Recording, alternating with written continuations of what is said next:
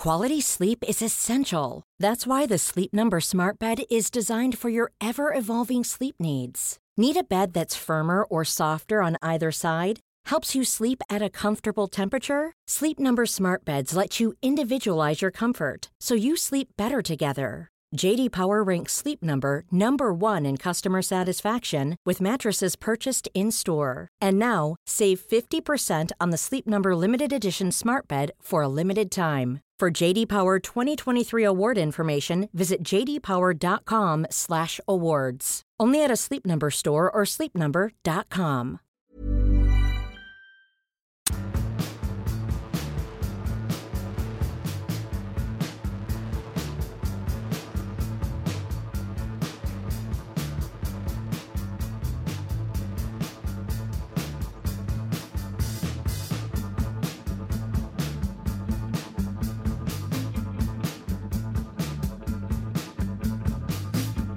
Hello and welcome to fuck off.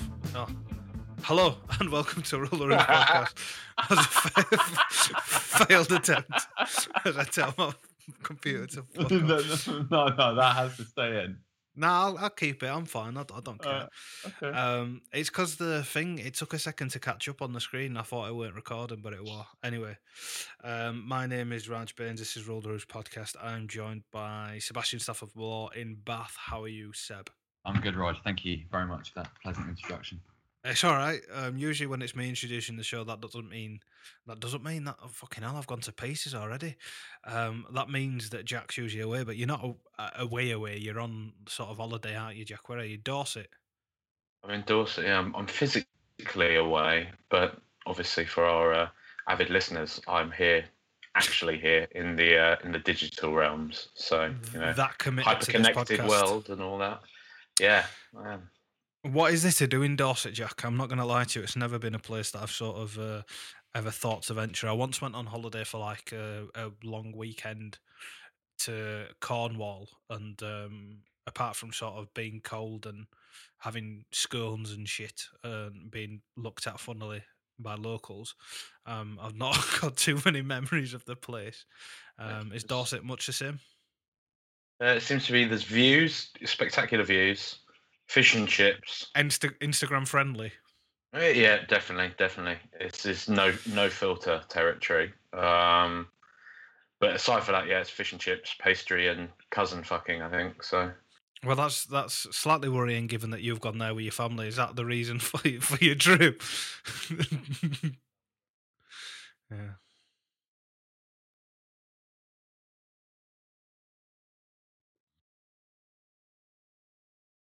Well, I, I sort of, I don't really have that given where I come from. The one thing I always notice when I go to anywhere that's by the sea is that it tends to be where old people want to go to die.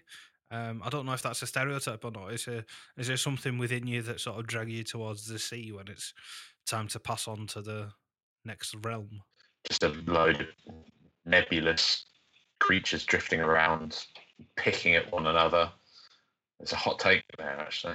Cock-a-doodle-doo. Hello everybody, I'm the official voice of Rule the Roost podcast, Mister Text-to-Speech. Have I become sentient and am taking over the podcast midway through? No, obviously not. Someone has literally sat down and typed this out. Don't be so ridiculous. Sadly, that was the last recoverable audio we could gather from Jack in Dorset, because his internet connection absolutely shat itself, and he had no phone signal to do it from either. Quality not quantity though, I think you'll agree. He'll be back though, I'm sure. We've actually tried to keep him away and failed, so there's nothing much we can actually do about it at this stage. Anyway, back to the show, which is now just Sirs Raj Baines and Sebastian Stafford Bleer, which is actually how all of his friends pronounce it. Goodbye for now, cock-a-doodle-doo. Sorry about that, um, Jack had some internet issues being in Dorset, so we'll have to hear his thoughts on why people go to the sea to die next week, which I'm sure everyone's on their seats, edge their seats to find out about. Um, anyway, oh, is that why you went back to Bath, Seb? Not by the sea here, mate, but I'm I'm moving towards the sea, so it's kind of like a, you know, uh, I, I suppose in twenty, thirty years I'll be um, on the coast somewhere, but I'm I'm edging closer. Where's the nearest coast to you? Uh, Weston-super-Mare. Oh, is that where they did um, Channel four on the beach back in Possibly. There? It's quite nice, Weston-super-Mare, in a sort of West Country way. Um, do people in Bath speak with a West Country accent, or is it sort of, do they have that sort of bland Southern posh voice that you've got? Uh, half and half. I mean, we got, we got, um, and there, there's sort of, well, I'd say it's sort of thirds. So like one third very West Country, a third probably sound like me, and the other third sound like a blend of the two. Because um, we've got people, I mean, in, in Yorkshire as well, we've got sort of, I'd say like some people from North Yorkshire especially, who sort of, Uh, York and and um, Harrogate and places like that, um, they don't really speak with a Yorkshire accent, and that's um, a bit strange because it is quite a, a strong sort of and, and popular dialect. They they sort of just speak with a non-regional accent, yeah. and it's and it's a bit strange. I suppose people get that everywhere, though, don't you? Mm. I mean, it depends, sort of. I suppose it depends where you're born, depends how long you've been with, you know, been in the area. Depends, you know. Um, I mean, Jack hardly speaks like he's from like proper central London, but he's from sort of Kingston, way, isn't he? Yeah, uh, well, he lives. Um, he yeah, he he lives uh, um, down by just sort of south of the river. Yeah, um, yeah. This is fucking boring. Yeah, let's not talk about this. Let's um, not talk about origins and accents. That's fucking awful content. Yeah, I feel like I'm doing my English language A level no. again. I had to learn about um, language acquisition for that, and sort of how babies pick up things and write coursework about it. We're absolutely dying. What A level did you do? Uh, what A levels did I do? I did English language, uh, politics, sociology, and uh, what's the other one I did? God, that's bad. History. All right. That's bad. I dropped history though because I didn't get on with the teacher. We had a bit of a to do. Uh, so I didn't continue with that. So I did, yeah, I did sociology, uh, politics, and English language. I, I picked wrong, to be honest, because I picked things that I thought I'd be interested in, um, and the only one I was was English. I should have done both Englishes and sort of business studies or something, something that I could have done with my eyes closed, and I got far better results than what I did. Um, what about you? What did you do? Was it O levels back then? No, but actually, it's funny you should mention that because I was actually the first year to do A S levels. Um, oh. yeah, but I um, no, I did English, economics, and politics. Did you go? Did it go well? It did go well, yeah. Um, and should fucking hope so for the amount it cost to teach yeah, you. Yeah, it did go well. I, I, I, I don't, I don't, I don't want to sort of list grades because it just sounds like gloating. But uh, it, um, it did. Did you get three A stars? You don't, you don't get. Well, when we did them, we didn't get stars at A level. They just straight grades. They didn't, um, so you got three A's. I have no comment to make there. Why are you embarrassed about your ears, mate? I don't know. It just it sounds a bit bratty. Well, I had a lot of advantages in my education, and you know. My G C S E A star in resistant materials is one of my proudest academic moments. I, I shit you not, right? How is that? How is that a year long? How is that not just something they teach you in an afternoon? Nah, because like you know what I was like as a kid, like I wanted to like piss about and do bullshit ones. So my mum and dad sat, had to sit us down when we was picking us options and go, "No, you you having to do this properly." So I got I got put in top set for things naturally, um, and it weren't my choice. I would have gone lower if I could, because then you have to do less work. And I, I I managed to do that in maths by annoying my teacher enough to move me down a set so that I could be with my mates and. F- proceed to get a C in maths um, when I should have been getting much better. Um, but yeah, I did like history and um, and proper subjects essentially. Um, but the one that my mum and dad allowed me to have to sort of cut loose rather than doing shit things like P E and stuff was resistant materials, essentially woodworking. And I built the coffee table that we've still got to this day. Um, downstairs is was what my main project was, and I swear, like at the end of the day, me and um, the kids I was in resistant materials with, um, or Red Mat as we called it back then, as the cool kids said, uh, we would go down to the uh, workshop on our own and put in um, as iPods into the stereo that was there because it would link to like the smart board or whatever was there to teach us on, and we just. Listen to music and build shit, and it was uh, the best way to spend an afternoon ever because like you didn't worry about it. It was like essentially the most throwaway G C S E you could ever want, and um, we were actually I think I tried harder on that than I did for any other uh, result I've ever had in my life. It was just so much fun, and like in another life I swear I'm I'm sort of a labourer, um, but you know I've got this, you know, arty farty degree yeah. now, and doing this sort of sort of thing with with you. You're you're, you're unquestionably too soft for labouring. I think. Let's be honest. I'd I'd uh, I'd keep them opinions to yourself, Sebastian. Yeah, yeah, yeah. Um, but no, I think if you told fifteen-year-old Raj Burns that he'd be on the phone speaking about football to an old Etonian who would have called it work, he'd have gone, "No, you're, you're having a laugh, mate." Like, that I don't mind. A, a dream come true for me. Little no, back Raj then I would have probably thought to great things. What what a happy story it's turned out to be. Mate, I'm I'm glad it's all it's all lived up to expectation. Well done. Yeah, the upper classes have given me an olive branch. Yeah. I'm now class now class aspirational. Yeah. This this this anyway, whole podcast let's... is actually like, for me. It's like a you know it, it's like a sort of exploration. Is it pro bono work? Yeah, it's, like, it's like that. It's like kind of um. Jack Jack approached me a while ago and said, "Look, Raj, mentoring Raj, like a little brother scheme. Raj, Raj would like some kind of you know hero character in his life," and, and I said, "Okay, I'll do it. No problem." Um, he needs his hand holding through the professional exactly. world. Exactly, and um, you know, obviously, otherwise I'll, I'll, he will self sabotage in about a uh, week. And, and you know, uh, you know, I get I get a nice sort of fat subsidy from from Yorkshire County Council to help one of their own. You know, well, I'm in Kirklees, mate. We we don't just have one Yorkshire Council. Don't be silly. It's far too big for that. Yeah. Anyway, this is uh, this is probably as boring. Um, We're just avoiding it because I think we've had a fairly shit week, to be honest. We had Leverkusen. Should we start with Leverkusen? All right. Um, that came first. Um, first half was all right, I suppose. Like, we probably should have scored, if we're allowed to say that anymore.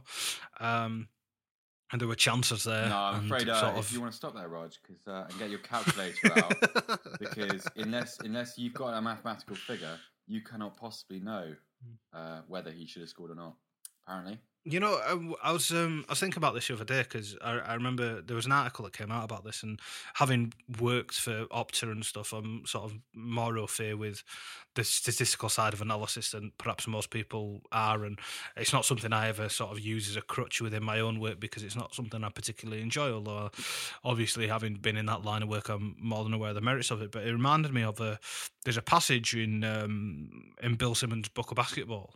If you've ever read it, it's about seven hundred pages long. It's brilliant if you've ever got the time and care about sport enough. Um, where he talks about like the fact that basketball just isn't um, as uh, doesn't lend itself to numerical analysis as much as something like baseball does.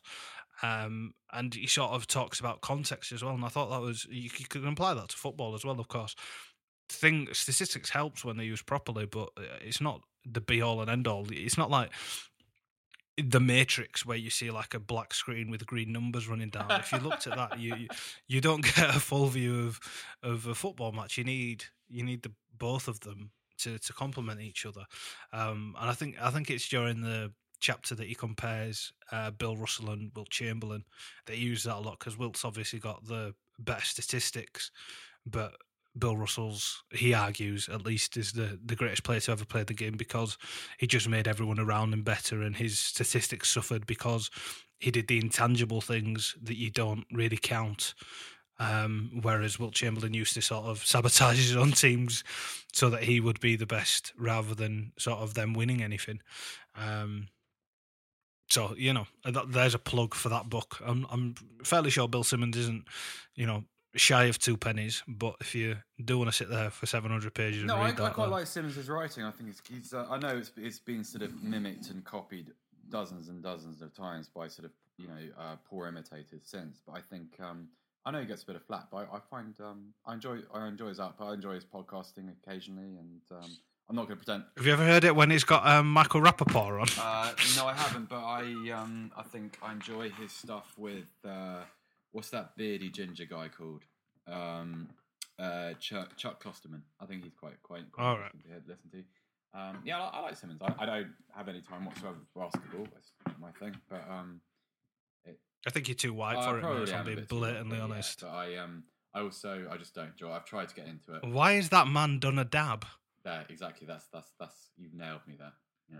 Have you ever done a dab? Have you, like, in your darkest moments, like watched a Paul Pog- Pogba video and thought, can I do this? And just like uh, in like a, a lonely hour at your own desk, like hit a dab. No, never. Can you do it now? Just like, tell me how it feels. Um, feels like if I did it now, like in about two or three days' time, someone's going to accuse me of appropriating a culture of some kind. No, I'll give you permission. Just well, try it. On behalf of people who are not white, the whole the whole community.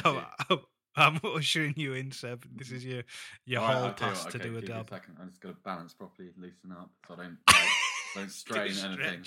I, I'm not joking, mate. I was in. A, I, I managed to um, sprain my shoulder writing the other day. Generally, in a press box. Jesus. All right, there it is. And I feel I feel naughty doing that. Maybe the next time, like you, you take one of the women of of Bath home, and like you, you see her out of the door, just like close the door behind her, and then like pop a celebratory no, dab. No, no, no, I I, I, actually, this is a good good thing to bring up now. Now there's, there's to be no more of that chat because uh, I am uh, I am I'm a taken man now. You really? Know, yeah, yeah. That's as far as the explanation goes, but um. Oh, uh, on air, at I'm least. A, I'm a one-woman person. Yeah. it took you. It took a lot to say um, that, didn't it? It's all bollocks. you, you've created this weird mythology around me, which is all just absolute nonsense. But now I um, I, there is a uh, yeah. What do you mean? You had to buy a second bed because you'd run out of bed posters to put notes on? That's what you told us. Absolutely not what I told you. Anyway, let's continue. It, it goes to show, I always think that when our, our podcast starts this sort of wide of the mark, it's because we're so not keen, if that's a way of speaking, to speak about the actual football. Leverkusen, anyway, we started fairly yeah. well. Uh, as I say, there were, there were chances where we perhaps should have done better.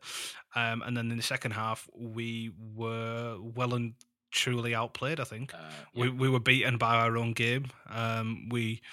did very well not to concede. Hugo Lloris made one of the most ridiculous singularly saves ridiculous seen. saves I've ever I, seen. Um, yeah, I was, I, I was, I've actually, I've been writing an article about Hugo Lloris this morning, and I've been watching. I was watching that Leverkusen um, save, and, and no matter how many times you do actually watch it, and no matter how many times it's slowed down, you still think it's going in, and it has. The, you know, um, um, I thought it had gone in. I thought we'd gotten away I, with it because I remember tweeting at the time. I goes, I've been waiting a while for that. Pedro Mendes karma to uh, come back around. I thought it'd gone in because I, I didn't think there was a, a human, physically human way of, of stuffing that ball going in from the way his body position was. Yeah, I just it's ridiculous. Um, I uh, it's an you know the amazing thing is, is I was kind of my, my article was about like sort of Hugo Lloris being generally underappreciated in, in relation to you know David, David De Gea, Gea Petr Cech, um, Thibaut Courtois, you know those kind of players, and and um. I, I watched um, that video had Jonathan Pierce's commentary on it, and actually, if you if you're listening, it's on my Twitter account now. Basically, it happens, and Lloris makes this save. They replay it a couple of times, and Pierce and whoever is co-commentator there just bore on about how goal line technology has saved Tottenham, ignoring like the the miracle that has just happened in front of them. It's it's bizarre. Like it, it, it's it's a but Simmons Simmons fucking hell. Pierce has got um previous with goal previous line, with, with he doesn't get it. The World Cup doesn't. Where he had an absolute senior moment with like it was there plainly in front of him that the ball hadn't crossed the line and he couldn't get his head no, around just, it. He, he doesn't understand the idea that if a ball crosses the line at some point on its trajectory to crossing the line, it will have not have crossed the line. Um, stick to robot walls. Didn't he? Didn't he? Did yeah? He he had yet another yeah. Similar moment. Um, what do you think it was about that? I mean, at the end of the game, I think a point was um, was good. I mean, it was. I genuinely thought at some point we've got to crack under that pressure, and it perhaps says a bit about um, how resilient we become, especially without Toby Alderweireld and, and uh, Harry Kane, how resilient this side have become and, and sort of how good they are with their backs against the wall. Mm. That we didn't concede and that we did manage to escape there, and I, I use the the word "escape" sort of meaningfully. Oh, I think it's, that's the right it was word for it as well because we did. Um... It's very much by the skin of our teeth, um, and you know, a, a point by the end of that game was uh, you know a point earned. I know Pochettino spoke about winning the game beforehand because he wants to top the group, but um, we were definitely probably the happier side by the time the game finished, I think. Um, I, it was the first game in a while that I've, I've, I've that I saw that I remember thinking, you know, just give me full time. Let's get out of here. Let's let's go home and let's. Um, it was painful to watch yeah, in some stretches because we, we just couldn't we couldn't land a, a glove on them, and they were they were relentless coming forward. It was very much like watching us against a lower Premier League team. You okay? Yeah, I just had a bit of a burp. I didn't want to burp. Okay, all right. Um, it was a little bit. It was. It was actually parts of it were very similar to the Bournemouth game, in that like I. Yeah. It was, I. Th- they were a pair. Weren't yeah, they? I. I think. I think we. One of the things that I um, I wrote about this on Saturday. I think. I think you know, for all that he brings as a defender and as a kind of a you know an organising last line sort of figure of stability, I, I think we badly missed Toby Alderweireld's distribution because okay, he he has this sort of you know pinging long balls to Dele Alli and. He's a threat over the top, of course, but like, Alderweireld is so useful for sort of exiting our own end, and um, and when he's not there, like the ball just keeps coming back at us. Like we just can't get yeah. any sort of meaningful phases built. We can, you know, we can have you know a pass to a fullback or maybe you know a ball into a channel which someone runs down, but invariably we don't actually build any momentum or we don't actually take any control. And I think that starts from the back. And I got a whole load of people going, "Yeah, but they got a fucking clean sheet in both, didn't they?" I thought, yeah, okay, but maybe watch it a little bit more. Um, they weren't the most comfortable clean sheets no, really, in the world. They were very lucky, and in both instances. I mean, Hugo Lloris again yeah. had to make an absolute worldie against Bournemouth. Um, yeah. Bournemouth. I think I, at the same time we should say that Jan Vertonghen um, and Victor Wanyama especially I'd, I'd single out as being exceptional yeah, were, in Alderweireld's absence. They were they they both been great. It's just the, the problem is is that Alderweireld like it doesn't take away anything from Vertonghen or Wanyama because it, it, it's just. Alderweireld is our most stable centre-back, and Vertonghen's quite yeah. aggressive. Both our full-backs are very aggressive, and Wanyama is not is not meant to be a, a static player, and so whenever that happens, mm.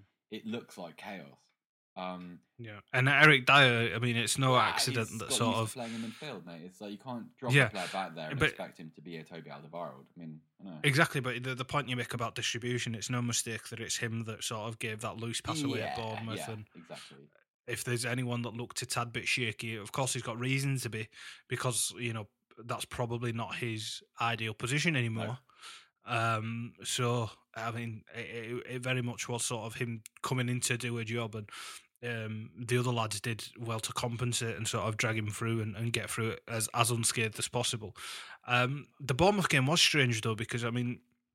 Perhaps we were a bit spoilt last season by how easily we dispatched of them twice. I think Artur Boric sort of set up half of our goals in that yeah, one last year. Yeah, yeah. Um, but we did go down within like thirty seconds or something, so it wasn't as if it was the easiest sort of um, start to that game. But they, they again sort of almost mirror our style. Again, a slight variation, much like Leverkusen were. Is it worrying at all that these two sides have, have, have shown weaknesses in... in what we do, especially going forwards, because they sort of fought fire with fire a little bit, and because we didn't get ahead early and because we couldn't really find a foothold, we, in both games, I think towards the end, we were we were a bit scrappier and we were we were just having to cling on a bit more. Uh, I don't think it's cause for war, because I don't, I don't think it's necessary that other teams have found a weakness in us. I think they're exploiting a temporary um, issue in that. So you do think as soon as Alderweireld's back there, then it's it's back well, to normal. I, I think also not only that, I, I think Alderweireld is back there will be better, will be you know much more solid. I think once we get Kane back, look, I mean, Janssen does a lot of things well. Son, I mean, has been doing a few with things well, with Hugo Lloris, they're they're they're probably our three best players. Yeah, I, I'd say so. And and Lloris, Lor- Kane. Uh, what what order would you put them in? What in order of importance? What order would you put?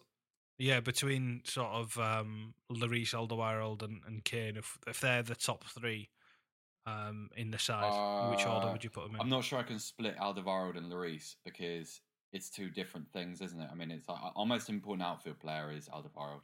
I'm convinced. I'm more convinced of it now than I've ever been before. Um, I've seen. Like, I, it's it's nothing against Harry Kane or Dembele or anyone like that. It's just that we are we look a completely different side when he doesn't play. Whereas with Kane. As we showed in recent months, okay, we, we may not carry the same kind of attacking threat, but we are still a very, very good team, um, even when he's not there. Uh, an even better one when he is, but, you know, we um, we can deal with it. Alderweireld, I, I, I think, is the best centre-back in the country, and I think anyone would, would have difficulty, um, you know, uh, with him. I mean, the idea of him being out... I think we've got the best goalkeeper in the country. Yeah, all I, I, I, I do too. I just think that... Um, I think the one way to look at it is that if Alderweireld is there, the need for Lloris slightly diminishes. So that's what I kind of... And it, it, the same isn't true in the reverse, if that makes sense. Um, I love. You won't find a, a greater fan of Hugo Lloris than me. Um, I, and I agree with you. I think he's the best keeper in the country, uh, too. But um, it's it's Alderweireld by like a, an eyelash, I guess. Um, but uh, yeah, not not a good time. I, I so I, I I left I left Bournemouth thinking that, you know, again, needed the full time whistle. Thinking this is a nice place to come and retire. Well, not mate. I tell you what, it's not. It's fucking cold. Um, is yeah, it? It is. Well, just yeah, of course it's cold. I mean, it's October, but no, but it's cold. Oh, what's the t- town like? Well, I didn't really see the town because you you kind of on the way between the station and and, and, the, and the stadium, you don't really go through a town, so to speak. It's not like Swansea or you know, it's not like walking through Tottenham or Chelsea or Arsenal. You know that stuff. You don't get a sense of it. Um, no, but, right. um, it's a very nice grounds, like a sort of a very traditional little place, and. Um, St- it's tiny, isn't it? Very, like twelve, very small place. Yeah, it, it's a really good place to watch football. I hadn't been there before, ever. So, um, you know, uh, and of course, it's a good place to watch football. It's one step removed from having a rope around the ground and standing yeah, in the park. Yeah, it, it, it, it very much is like that. And it's um, you know, so it's a good, good home crowd. And um, you know, it was just it was it was a, uh, apart from the sort of the um the unpleasantness at the end, uh, it was it was just one of those really honestly contested games. Fierce and there's some tackles and you know uh, a few chances, but it was it was actually it, I know it was nil-nil, but it was actually quite a good game. Um, and I thought Bournemouth Bournemouth were, were, were good. Um, the um the big tactical change before that game was uh, Janssen on the bench and starting Son through the middle, yeah. uh, which obviously worked wonders against Manchester are we, City. Are we still talking obviously, Bournemouth here, yeah, yeah, yeah, yeah, yeah. Um, I think we can. Sort of. Leverkusen, I don't want to talk about Leverkusen anymore. Yeah, yeah happy, happy with a point with, with the Bournemouth game because uh, I think that's a, a match that I think many of us thought we'd win. I mean, when the uh, the official voice of Roll the Roost, the text to speech previewed the match, um, it said that um, they play with an open enough style that means that we should get opportunities, yeah. and we did. Um, we have been slightly profligate in, in both those matches. Um, which is, you know, a nod to the fact that Harry Kane isn't there and he's the best goal scorer we've got in the squad. Um, but what what do you make of that decision to start Son rather than Janssen? I mean, the thinking um, is that it's far more fluid up front and yeah. it's faster to press and you win the ball back better in the final third. But we missed a real vocal point um, in, in the final third, given that Janssen wasn't there. There were points in which you thought, maybe if Janssen was there to stretch the defenders, give them something more physical to think about, back his massive ass into mm. him and, and sort of create angles and, and opportunities for players coming off the back of him, um, that may have worked. So um, is it a case that maybe it's against better sides that we, we play with Son and against sides that we should be looking to start and, and win against? Um, sorry, uh, Janssen should get the nod there. Well, I, I think it's. It, it, I, I separate it in a slightly different way. I, I'd say that Son worked against Man City because none of their centre backs are particularly physical, and it was he's not great with his back to goal. Um, he's very good at spinning. No, I don't, I don't think that the the intention is for him to be in no, that, no, but, in that but setup my point either. Being in that, like you know, if you play, even if you play as a false nine, there are going to be occasions when you receive the ball with your back to goal. And Son yeah. isn't suited to doing that. I mean, he played very well against Man City because he was able to spin and drift around and, and sort of run at people. Bournemouth, Bournemouth, uh, like Eddie Howe clearly watched that game because his his defence was relatively deep. Um, they are, I know on paper they just sound like four blokes, the Bournemouth defenders, um, but they they were very impressive. And, and he did. It wasn't his fault that he did nothing because there was almost no supply to him um, for as long as he was on the pitch. And I think that. I did a little stat for the piece that I was writing um, in that game, and he he made I think he he he, had, he played six six different passes um, in the final third, uh, completed five of them, and all of them were backwards. I mean, he didn't do anything. I mean, he was just he was he was kind of anemic. Um, but it's just you can't. I don't think you can play Son in that position unless you can be assured of getting him into roles and situations which suit his abilities and. Focal point isn't one of them, like you say, and, and I, I wouldn't, I would hesitate in saying that we were ever dominant or looked particularly threatening, but there was a noticeable improvement when Janssen came on, and um, he was, yeah, him and his massive arse and his nice little touches, and he, um, uh, I was sat next to Dan Kilpatrick during the game, and um, he made a really good point, which I'm not going to steal from my own, in that he said that like it's all well and good that you know, um, I hope I'm not misquoting him, but that. Like you do these little things uh, around the box, and you hold the ball up, But um, in a, in a way, it's a little bit of hiding because Janssen has stopped putting himself in positions to score. Um, and I don't know, that might be doing him a, a huge disservice, but it just seemed like he, he was happier to play twenty yards from goal, twenty-five yards from goal, tap around the corner and rely on like a Lamela and Eriksson, uh, latterly a Sissoko to kind of, to or an Ali to, to, to kind of drive and penetrate. And um, it's not really what you want from him. Um, but he, he, he did make a difference. I just think that, I, look, cliche, he needs a goal. He really, really needs a goal. He just needs one to go in off his face or something, and then he'll be fine because there is very obvious... Was he the one that, that had the ball in the back of the net against Leverkusen, but it was like offside yeah, or something? Yeah, yeah. Um, and I just... It was such a shame because I think he, he just... He so obviously needs it. And and I... Is it not that statistic from the Dutch league that like he, he, he'd only scored like twice until Christmas or something? Something like so. that, yeah. And, and he just... But look, listen, I, um, I've seen him... Uh, live a, a couple of times now, and there's there's, there's definitely a player there. Um, and also, what's interesting is the crowd really respond to him, our, our fans anyway.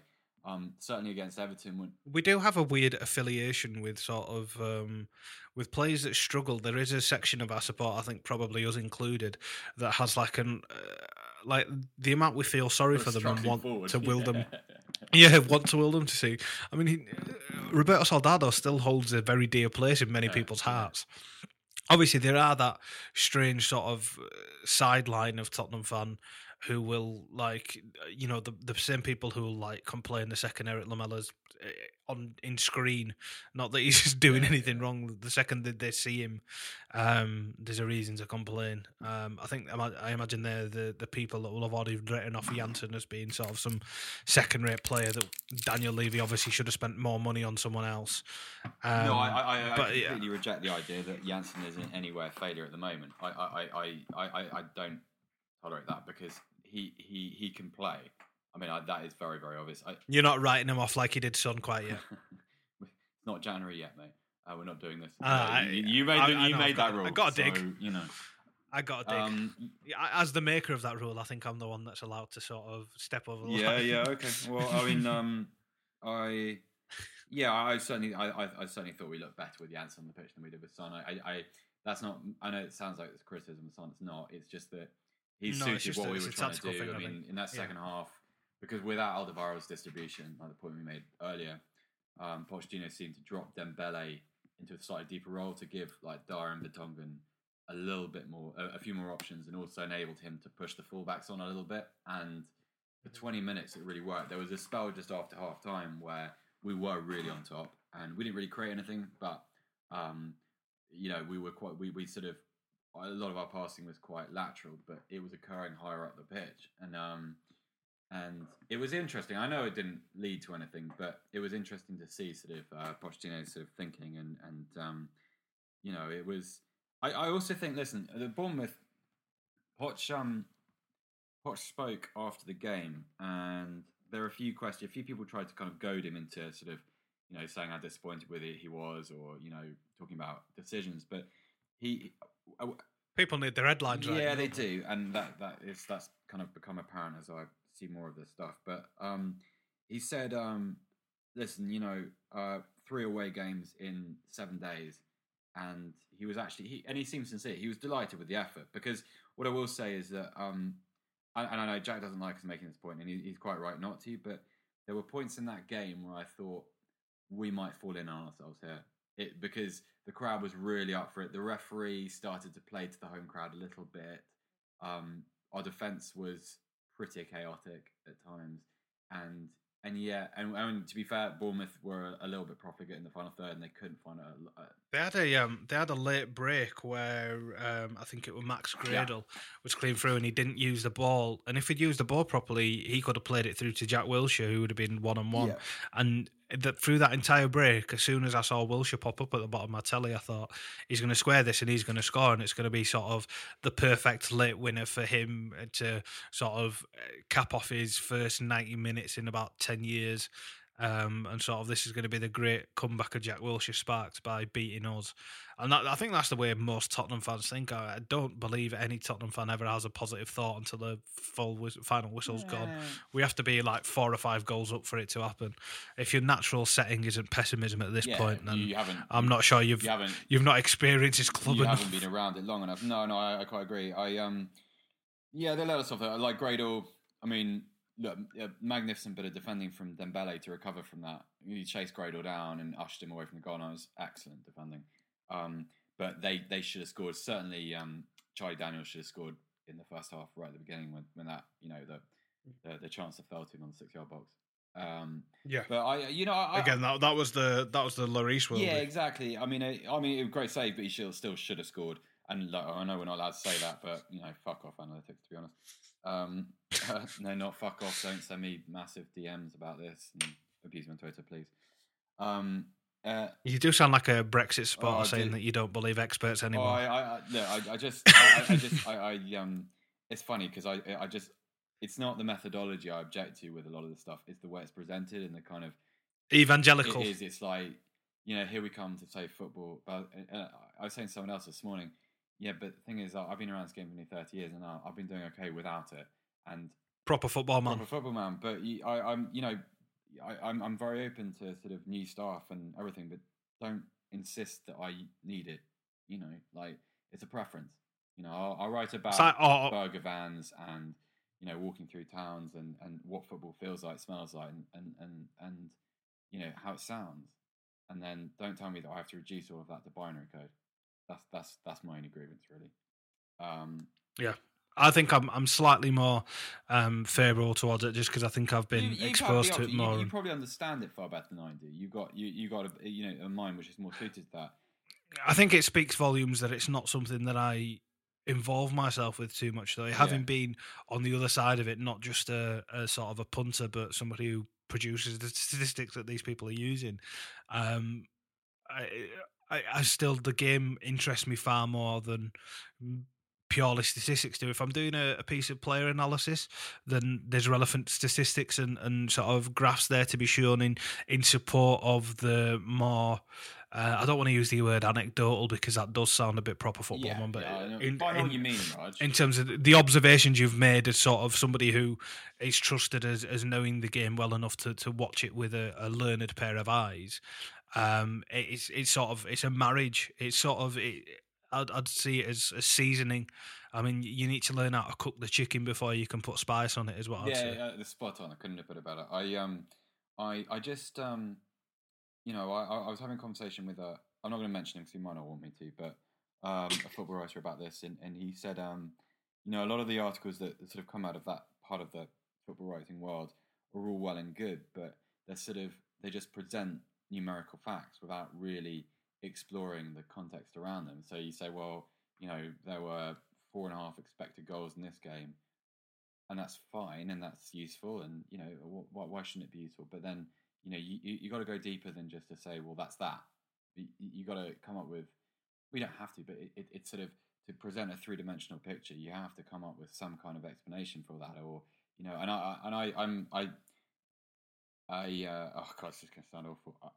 I, I, I believe that some of these people could do with watching a little bit more football in the stadium, um, and a little bit less on T Vs and laptops. And look, I, I perfectly appreciate that that's not always possible. There are big geographical differences and prohibitive costs involved. Um, but um, you know, you, you, you, unless you're willing to do that, I'm not not sure you can go with the sort of the evangelical, um, you know. Yeah. Anyway, um, and if you if you start telling people, if you start telling sort of match-going journalists that they what they what what they're saying is based on zero understanding of the game, you're going to get called a cunt, I'm afraid. Um, you know, because I like, I completely accept there's a lot of dickheads there and a lot of people on T V that don't necessarily fully appreciate what they're watching. But there's also a lot of really smart people in those press boxes too, and um, a lot of people that are, you know really do get the game on a very you know very um uh. complex level, and uh, I just think it's, it's hugely unfair. Anyway, rant over. It's only taken you a few weeks to get in on the cronyism, hasn't it? It's it's it's what? I said it's only taken you a few weeks to get in on all the cronyism, hasn't it? I, I just, well, yeah, but this is the thing, is that I made this mistake myself, mate. I, I, I you know, I was, and it, it does sound like hypocrisy, but I, you know, I, I was unfair on people in there, and, and you only ever see the sort of the the Sunday supplement crowd, and and that is not representative of of what's actually there. And you know, I, I accept that like there are a lot of writers in this country who are only interested in headlines, but then that's kind of their job. You know, they're doing what they're told, and um, yeah. Anyway, anyway, um, I think the last talking point from that game is um, everybody's favourite player, Moussa Sissoko. Um, he's got a ban for an elbow. Um, from watching it on television, seeing the various angles, seeing it sped down, ignoring the fact that the, the sort of the commentator had latched onto this moment and, and sort of, you know, cried bloody murder because that's their job to sell moments like that as, as being far bigger than they were.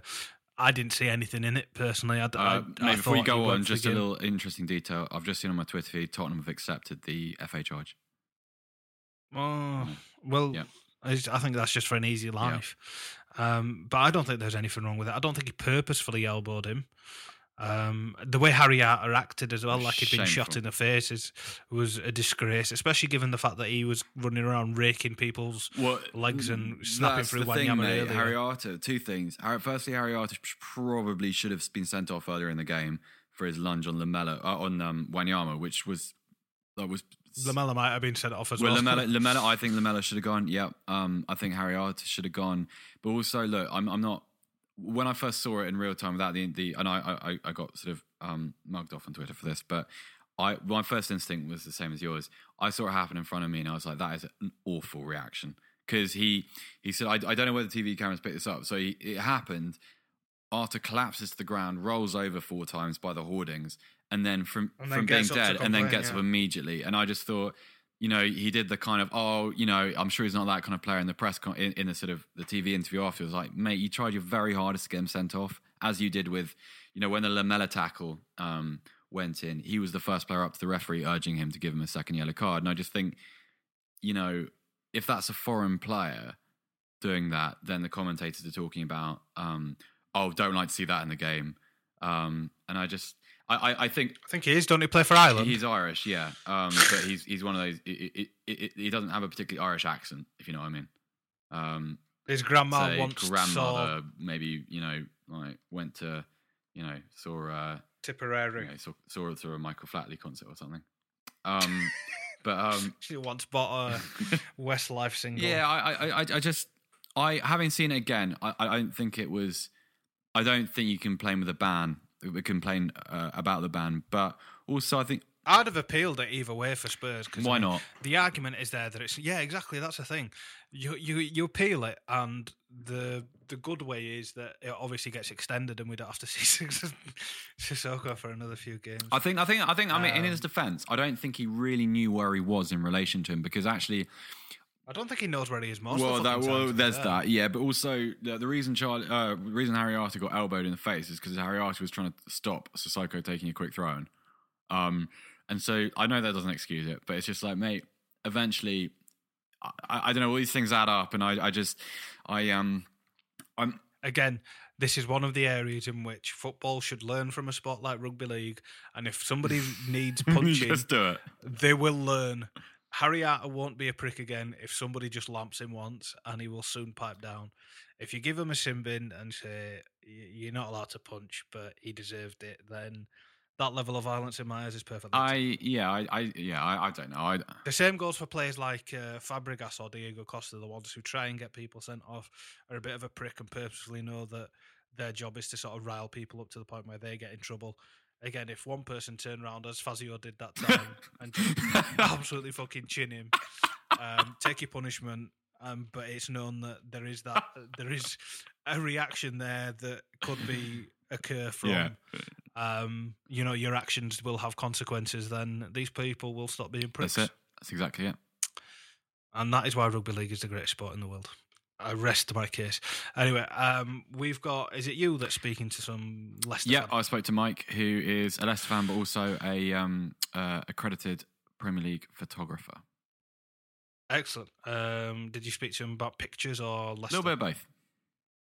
Pictures and pictures Leicester. Pictures and Brilliant. Leicester, yeah. Uh, They're having a great season. um, what's his full name? Mike what? Uh, oh, I've forgotten. I'm really sorry, Mike. Uh, oh. It's just Mike. He is he's, he's like, he, he's like Heathcliff. He doesn't have a... Michael Regan. Hello. Uh, welcome to the interview bit of Rule the Roost. Um, we're doing this a little bit out of sequence this week. We um, uh, we got Bournemouth at the weekend, obviously, uh, but then the week after we have Leicester. So um, with that in mind, uh, we've got Michael Regan joining us. And w- this was supposed to work in quite a neat way in that Jack, um, you know Jack, Mike, and I do. Jack sent me all kinds of details about your work, and he took the trouble of... Um, of sending me uh, like a couple of examples through on WhatsApp this morning, and I haven't see I haven't um, managed to open any of them because I had a very late night and I have only been awake for forty-five minutes. So I it's was, all really really good. Yeah, okay. But what I was going to do is I was going I was going to give you a little bit of prime Rule the Roost time here to to, to tell us what it is that you do. It's quite exciting. Uh, tell, tell us who you support to start with. Well, I'm a Leicester City supporter. Yeah. Hi, hi everyone. Hi, Tottenham. Hello, everyone. Um, uh, and I'm a football photographer. I work for Getty Images, um, whose clients include Tottenham Hotspur themselves, England. I do a lot of stuff for England. I'm their team photographer.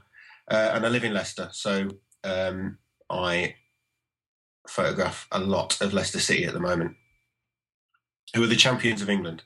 Which are is, they? Are they? That's interesting. That's uh, that sounds like a, a, an interesting sequence of events. Yeah, it was just, it, it was it was surreal. Yeah, it was a, it was a strange one, but um, uh, but we did walk it in the end. Yeah. Okay. Wow. Early, early for that kind of chat. Um. Yeah. Oh, you know what? Let's let's start with last season. Um. I like the actual the, the winning of the league. You know, we we I mean we've done that to death. Where was the point when you started to think? Um, we can actually do this. So I, I know a few Leicester people, and um, it wasn't until uh, it was eventually it was essentially a, a mathematical certainty that some of them started to believe it. Yeah, to- absolutely, absolutely. Um, there's a few. There was a few points. There was the Man City game that we won three one. Uh, that made us made us favourites for the first time. So at that point, you've got to think that. Okay, we, we're going to have to drop out of this. We are in a title race, and at some point we're going to drop out of a title race. Wow, isn't that? Isn't it strange to think that at some point we'll drop out of this? And then it rumbled on and rumbled on, and the results kept coming. And I think um, the game where I think you drew with Arsenal that week when you drew with you drew with Arsenal, and yeah. we went away and beat Watford one nil. Yes, uh, the Mara's goal at Vicarage Road. Yeah, all of a sudden we were. Seven points clear, I think, after that. We'd we'd ridden the Arsenal game where we'd lost in the last minute where, you know, we had a bit of a wobble. Um, we'd ridden that. We were seven points clear. And then you were constantly thinking, oh, this is going to be so awkward. When we don't win this now, this is going to be so painful. The closer we got to the end of the season, the bigger the points margin. You just couldn't help but think, this is going to be really embarrassing when we blow it now. It's going to be your That's Newcastle United moment from the yeah, nineties. So, yeah. Um, And uh, and then I think we went to Crystal Palace and it changed. We, the, the, the fans after the Crystal Palace game, we won one nil away, um, and and the fans kind of broke cover and just stayed behind for twenty minutes singing "We're going to win the league," and uh, and from that point on, it was kind of like, look, all right, we're going for it now. We actually do think we're going to win it, and um, and it, it just got even squeakier from there in. I um I remember I went to to the the game at White Hart Lane against you as a fan, and um.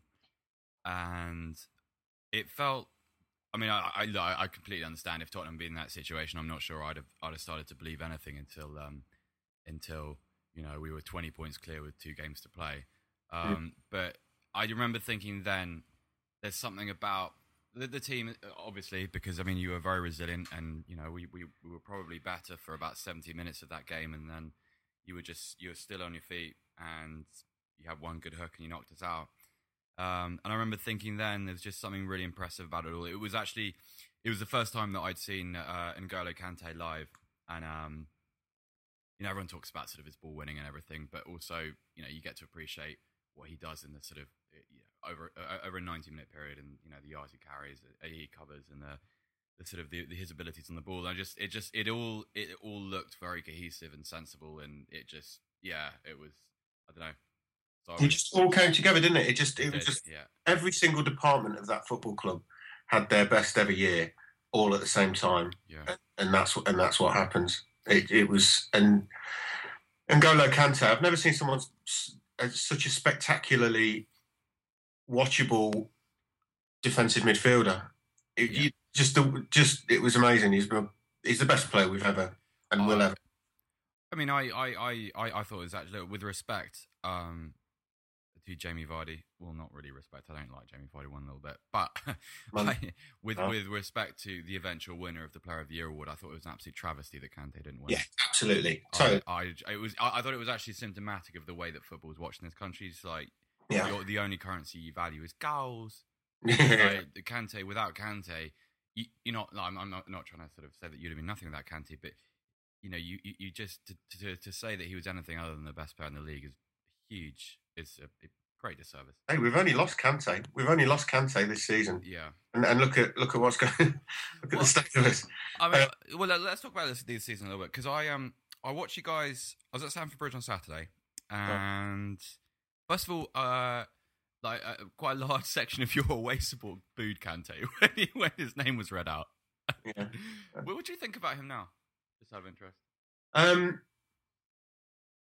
what? Uh, it's just just heartbreaking, isn't it? it yeah. I like you know I like him, and um, he did win us the league. We wouldn't have won the league without him. So you can't you can't forget that. But um, but you know when he left.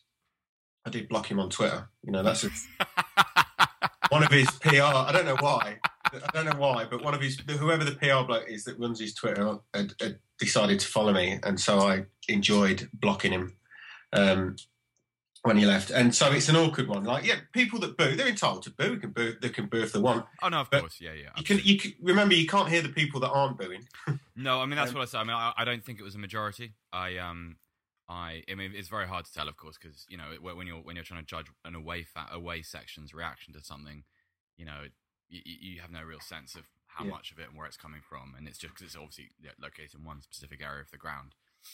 Um, I think everyone's just fed up about Kante. It's just annoying that he went to Chelsea. They've not got any European football. He literally went for the money. But you've, what you've got to bear in mind that when he joined us, he wanted to go to Marseille, and we just outbid them. We just. Mm-hmm. Kept, we just outbid them, and eventually, reluctantly, he came and joined us. And you can't, you know, you live by the sword, you die by the sword, don't you? It's the food chain, ultimately, isn't it? I mean, I, I think from from a new, well, yeah, I, I'm not really neutral. Leicester City and Chelsea, um, but I, um, from my perspective, I looked at it, and I, I remember uh, one of my commissioning editors is a Leicester City fan, and we were chatting about it over email over the course of the summer, and and it was like. I, I understood his decision because it's a short career, and um, you know his stock will, will likely never be higher than it was at the end of last season. Um, and he's got family to look after, and you know all that kind of stuff. I just felt that having you know the, the, winning the title was a great thing, but I just felt that he owed your fans the victory lap in the Champions League. Um, not owed, owed is the wrong word, uh, maybe, but I, I just thought sad that you know within weeks of of this. You know, well, you know, okay, reasonably an, an incredible thing, a, a wonderful achievement. Um, he was, he had kind of defaulted out of the, the sort of the emotional aspect of it, and and yeah. into the kind of right, no, you know, Leicester City can't offer me the stage I need, and it was like, well, Leicester City can offer you, I don't know, open top, open top bus parades and Champions League football, and Chelsea offer you none of those things at the moment. Um, God, it feels great to say that about Chelsea. I haven't heard that said out loud before. Great. Yeah, fuck you.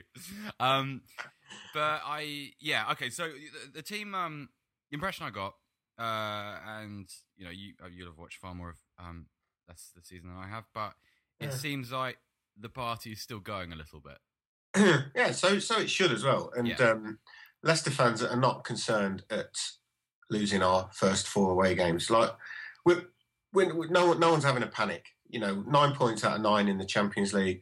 Yeah. Um, a lot can happen in the next three years. Like a chatbot may be your new best friend. But what won't change? Needing health insurance. UnitedHealthcare Tri-Term Medical Plans are available for these changing times. Underwritten by Golden Rule Insurance Company, they offer budget-friendly, flexible coverage for people who are in between jobs or missed open enrollment. The plans last nearly three years in some states, with access to a nationwide network of doctors and hospitals. So for whatever tomorrow brings, UnitedHealthcare Tri-Term Medical Plans may be for you. Learn more at U H one dot com.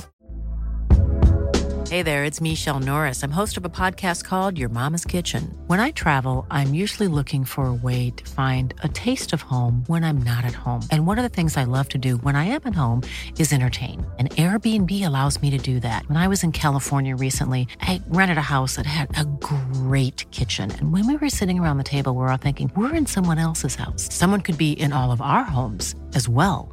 If you have a home, but you're not always at home, you have an Airbnb.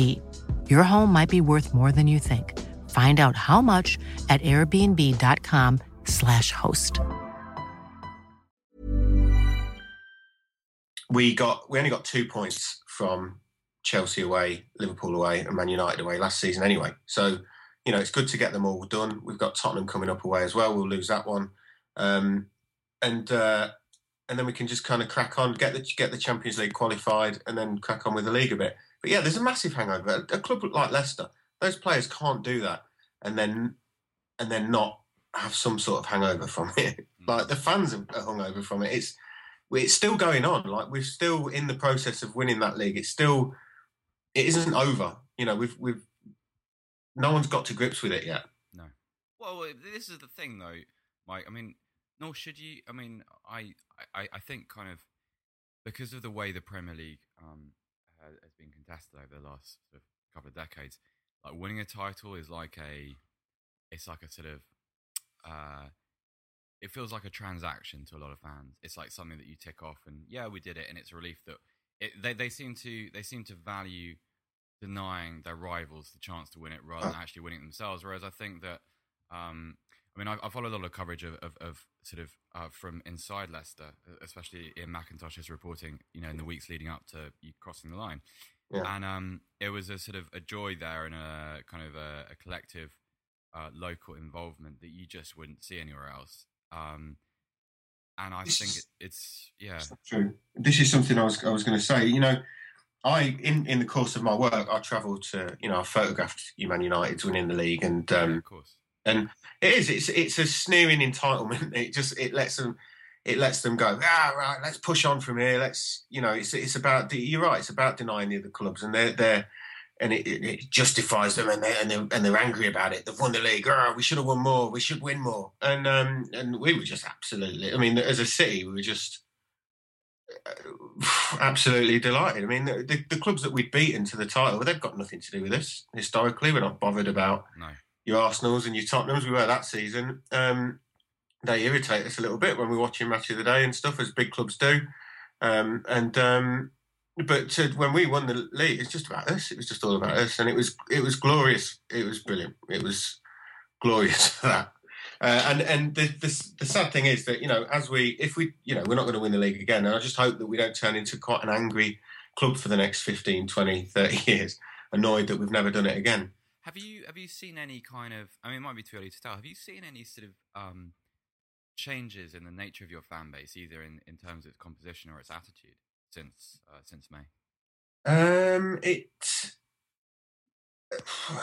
because you hear the stories in the media, and I, I think they're probably blown out of proportion. But you hear stories of kind of people jetting in from faraway lands to, to pay five grand for a Leicester City ticket, and and you just, I, I mean, it, it yeah, there is that, there is that, and yeah, you do, you do. There's a lot of. Um, Uh, you, you spot the occasional tourist coming in, uh, which is fine. They're yeah, more than welcome. That's part of the modern game. That is, um, you know, so, yeah, totally. Yeah. Um, so the, you know, no one's, no one's, no one's annoyed about that. No one's begrudging that. Um, you know, I don't, I don't think, I don't think they have. I don't think they have changed. I think um, it's annoying when you hear a grumble after twenty minutes if a if a pass has gone astray. But but generally speaking, they're still hugely positive. And remember when we were having that bad.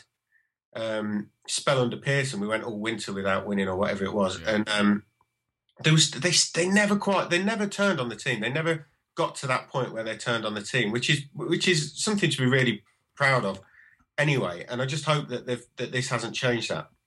Yeah, without question, because that's that's always been one of my bugbears with the White Hart Lane crowd.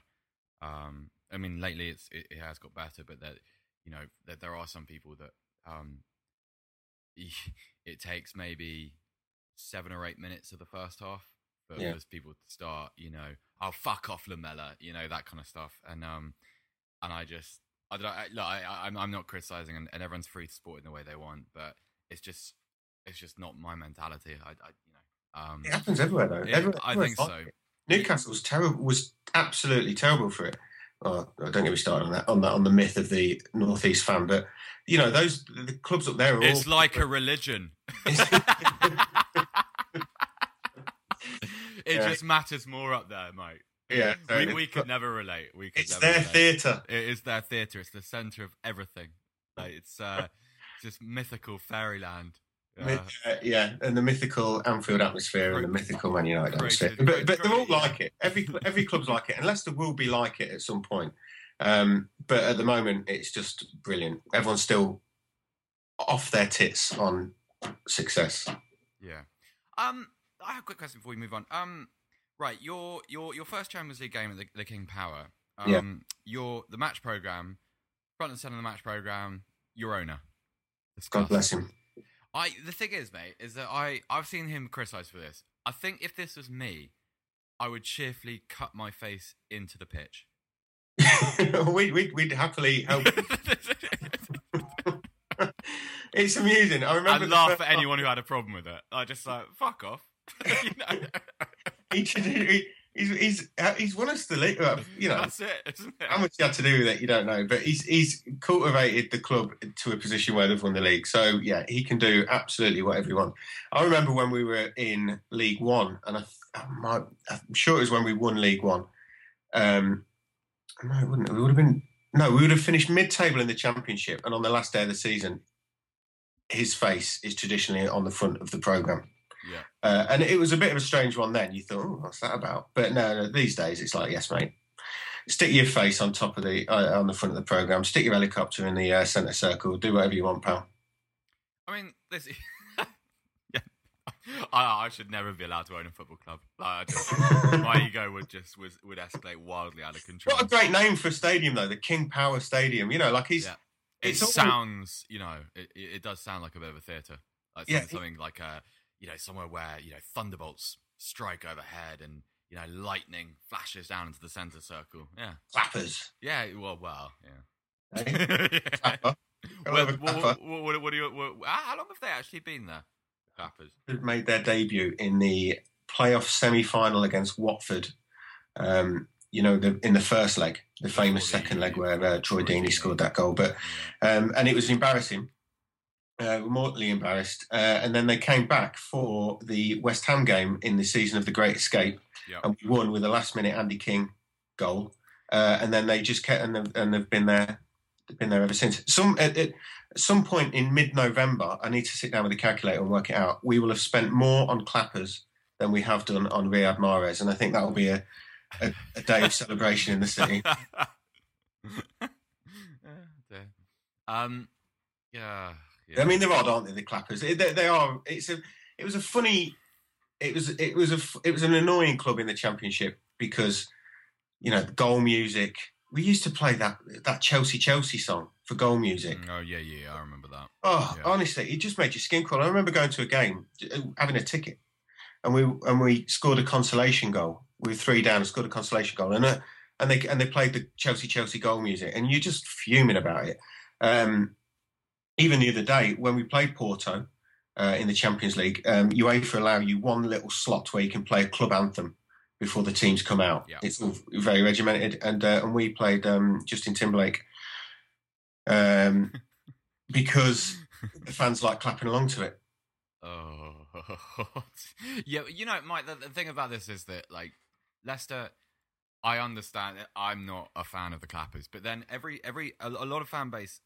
fan bases have an equivalent. So I I was at Arsenal last night um, for their game with um, Ludogorets. Sorry, anyone listening, we're, we're, we're recording this about a week before it'll probably be heard. Um, but they, before um, before their Champions League games, um, they they cut the lights in the Emirates. Oh no! You, you, you must have seen this. Yeah, it must have been there loads of times. And um, and, and it just flashes, and it's just the guy. I, I was sitting next to a guy from Sky Sports, and he said, um, "No, oh, sorry, I, I've got a message from Matt Stanger, who is a uh, from the Set Pieces, which everyone should read, by the way. It's a, a great site." Um, and he said, "I didn't realize we were going to a Justin Bieber concert today," mm. and he was right. It was, it was. Um, I, I, I just it, it, it's mental. And then, you know, I I just it's just not. And then, then Chelsea have that guy on the pitch that prances around talking about Gary Cahill's European Cups, and just like, get off. Just clubs stop. have got to clubs have got to give some sort of these big clubs. They got a little bit embarrassed last year. There's a lot of clubs now with a lot of benefactors putting a lot of money in, yeah. and there's not that many trophies to go around, is there? So they've got to. Not everyone's going to be successful, and they've got to provide some sort of match day entertainment, haven't they? So all of a sudden they're putting these lights in, and, and you know, the, it's it's all marketing nowadays, isn't it? You know. But don't you miss the days when, like, you get, um, like you you, you pluck some hugely overweight forty-year-old from the crowd and ask him to take a penalty against the mascot? Yeah, I miss those days. Yeah, absolutely. Or, you know, uh, I I remember sort of. I grew up in Oxford, so I'd, I'd occasionally, when I was, you know, um, when I was very young, I'd go along to what was the Manor Ground, um, and they used to they used to let these tiny kids. Um, I don't know what, what for what purpose, but they, they sort of put the ball in the centre circle, and the little kid, who he wasn't really much bigger than the ball itself, would sort of dribble it from the halfway line and, and sort of, you know, and and and uh, and just punt it in in front of the home fans and then celebrate wildly. It's little things like that. I just thought. Look, it's a bit naff. I understand that, but it, in Leicester's defence, at half time we have two teams of um, mascot like young kids, two teams of four, and one stands in each corner of the pitch, and they do a relay race. So that's pretty old school, isn't it? That's pretty old school, and it's great. It's brilliant. Every now and again, I'd say one time in ten, um, one of the mascots will slip over, and, and the races are, you know, and it's it's brilliant. I miss kind of um, I miss Cyril the Swan a little bit. I'll be honest, because I um, oh, didn't he? I, I, I, I saw him the other day, and it was just sad because obviously, like, to fans of a certain age, Cyril the Swan represents a sort of, you know, a certain degree of anarchy, and yeah. the Swansea have seen fit to equip him with a female companion, and ever seen ever since that happened, he just walks around the Liberty Stadium with his head bowed, seemingly doing what he's told. It's like a weird, weird little metaphor for life. Philbert, Philbert the Fox once had Philbert um, the Fox. Yeah. Philbert the Fox once had uh, cousin Dennis and Vicky Vixen. There was a family of them, and they've, I don't know what's happened to Vicky Vixen and cousin Dennis now, but maybe they probably got hunted down uh, before the ban. But a last hurrah! Up yeah, here well, our, our, our Chirpy's been reinvented, and I think he's got a. Our, uh, I think he's got a. I think his wife. Sister slash girlfriend, whatever. It's uh, it's called Lily something. I don't know. Can you remember when the the wolf ma- uh, the wolves mascot um had a fight with the three pigs at Bristol? After a genuine proper fight. That was in the nineties, I think, or two thousand. Uh, golden era of mascotting. That. so the need the need. Our Philbert the Fox back in the day used to be a bit rude. He used to walk around the pitch with Miss Leicester, and sometimes he'd um tuck his tail between his legs and do something a bit off. Daddy, what's that fox doing over there? Yeah. um, right, let's um, before we go down this, this mascot rabbit hole. Um, right, this season, this game. Um, what do you think of us, us so far?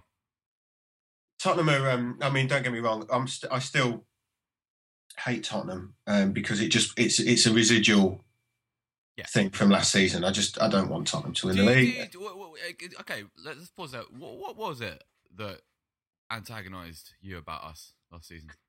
Um, the fact that the league bent over for us, the fact that um, we oh, were diving, the fact that we went to Tottenham and somehow broke the rules by not scoring enough goals and only winning one nil. Uh, I, we cooked I, for I you. Yeah, sorry for you. Well, you, you know what? Okay, like that. Yeah, okay, I understand that. that it, the, the thing is, is that from our point of view, and I'm I'm going to say this because not even for your benefit, just as a form of catharsis, because it's been eating at me all summer. Like when we were chasing you down, and when we were playing well, we got kind of we got treated a little bit like the Man United, like the the, the Chelsea, the Arsenal. You just thought, look, you it, are. You what? In relation to you, maybe, but it was just, it's kind of like, it felt as if, um, because I, I take, take take Leicester out of it. Had, had last season not happened, Tottenham winning the league would have been, okay, maybe not um, the same level of triumph given our respective histories, but for our fan base, it would have been similarly, I mean, you know, kind of. Uh, oh, absolutely, yeah. You know, you know what I'm getting at. Um, yeah. And, and, and yeah, it was like kind of, the, the sort of, the nineteen other clubs in the league were, were kind of, oh, fuck off Tottenham, stop ruining the fairy tale. And it was just, it was it was kind of hard to take. And I, I, I think some people, I think there's a lot of bitterness, and I, I'm not gonna, um, I'm not gonna make any apologies for that because I'm, I've been as bitter as anybody. Um, but yeah, isn't it? It was intense. It was an intense end to the season, and it was it was a good rivalry. That... I thought, like, I, I thought it was, you know, I remember. You know, when you drop points with West Ham, at home to West Ham, and we beat Stoke, and it was just, it felt different. It wasn't just like, oh, Mourinho calling Benitez a prick, and oh, isn't this interesting? It actually was interesting. I um I photographed that West Ham game and yeah. uh, was devastated at the result. It was on my birthday. Devastated at the result. my head my head went, and then on the Monday I had to go and photograph Spurs uh, at Stoke. And sat in front of the Spurs fans, all giving it the Leicester City, we're coming for you. My head had absolutely gone. I missed all the pictures. I, I just, I could not concentrate. I, it, it was, it was as close to a mental collapse as I could have at work. It was a, it was a real ordeal, and I think that's why that it, it's taken a while to wear off. But I'll tell you this about Tottenham: that what an impressive team. Mm. You know, what an impressive team. What an impressive training ground. That manager, Pochettino. All these players, from when you deal with them, they're so impressive, polite, professional. Um, and there's so much to like about Tottenham, probably. It's just going to take a little bit of time to wear off. I um, I think, but this is, you know what, this is healthy because it's a sort of, you know what we were saying earlier about how a lot of fans, like viewers, you winning titles is a kind of a denial of other people's joy. I think it should take time to wear off when you have like a kind of when when something gets as intense as it did last season, um, because the the other side of what you just said about Stoke was well, I, I, I was at that game in, in, in the crowd and, and it was I I mean I, I that was one of my highlights that was one of my lifetime highlights of being a Tottenham fan that night and the way it felt when we left the stadium that night. Yeah, I bet. And it should be that kind of weird binary thing where like you know instead of a kind of you know, oh, two two sort of behemoth teams fighting above the cityscape and, you know, just trampling on everybody else. It was, you know, it was kind of a blow for blow thing until, you know, until you know, the last few games. It's, it's weird, though, because there was a gap there, wasn't there? There was a gap, but it just felt like we were just waiting to drop points. And the it, second we dropped points, we felt like, that's it, it'll, it'll all fall apart. But, yeah, yeah. you know, we no, just... No, credit to you guys. I mean, you know, like, when, when, you, when you drew West Ham, I thought, all right, they've gone. Yeah, so did I. Gonna, and when we, we went out to Stoke, battered them, and it, and look, you you have to respect kind of you have to respect your manager and your players uh, for for saying, all right, well we're okay, and you kept on going, and and um, no, you, you deserve to you deserve the title definitely. Uh, fuck that, I don't want to talk about that anymore. Um, I, I, I, I can feel certain feelings welling up inside me again. I don't. I don't I've started leaning forward and growling at the screen a little bit. Yeah, I, there's a swole tear, like. Trickling down my cheek as we speak. Um, well, so what were, were your okay? Uh, I know we're a little way out, and there, there could be a few injuries or suspensions or whatever. Um, expectations uh, for our game at White Hart Lane. Uh, I think we'll get. Uh, we've got Copenhagen, haven't we? Um, just after it, I think, uh, and yep. um, and so I'd imagine that we'll lose by three goals because that's the way that the season's gone so far. We lost to Liverpool, Man United, and Chelsea. By three goals, and then went on and won our Champions League games. Now, and uh, Leicester fans aren't looking forward to it. Um, be nice if we nicked a point, but expectations are, are pretty low. I'd say I, I, I take it you like you you are happy just to do the you must be happy just to do the victory lap through the rest of the season, just to kind of enjoy it and you know uh, mug off rival fan bases up and down the country. Yeah, totally. I mean, it's I, I can't go to the uh, Tottenham game because uh, I'm at a mate's fortieth, um, and I'm devastated because that was the game going away to White Hart Lane uh, was the game where you know we've got some we've got a new Tottenham Spurs song that will be debuting down there, and it'll be it'll hopefully it'll just be quite funny. Yeah, look, look, look forward to that. That.